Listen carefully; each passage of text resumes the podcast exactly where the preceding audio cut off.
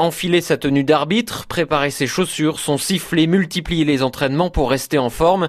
Tout ça, Julien Chabot va arrêter à la fin de la saison, usé, dit-il, par 20 ans d'arbitrage. C'est pas facile tous les jours. Il faut vraiment être fort mentalement.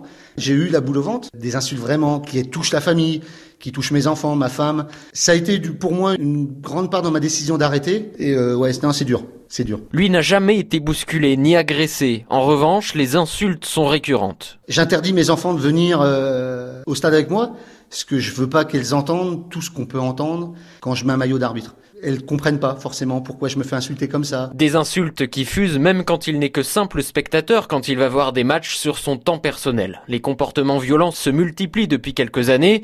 Jacques Valeur est vice-président de l'Union des arbitres de football dans l'Indre. Et ce que je regrette euh, surtout, c'est au niveau des jeunes. Et puis euh, les spectateurs, les parents et tout, euh, qui mettent de l'huile sur le feu.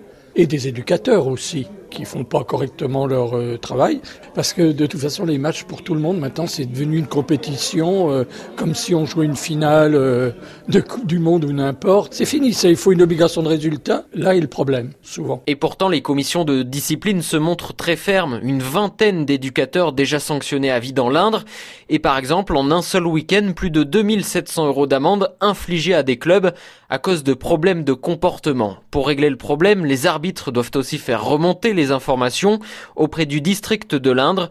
Marc Touché en est le président. On peut effectivement nous déléguer un observateur, quelqu'un en plus, qui justement peut faire ce qu'on appelle la police du terrain. Alors au pire, euh, on peut aussi sur des matchs à risque faire un signalement euh, à nos référents, que ce soit en zone de police ou en zone de gendarmerie, mais euh, vous êtes bien d'accord avec moi que les forces de l'ordre, que ce soit police ou gendarmerie, ils ont autre chose à faire, et, compte tenu du contexte actuel, que d'être sur les bords de terrain. Des formations avec des psychologues vont aussi être proposées aux arbitres qu'ils souhaitent pour plus rapidement désamorcer des situations conflictuelles.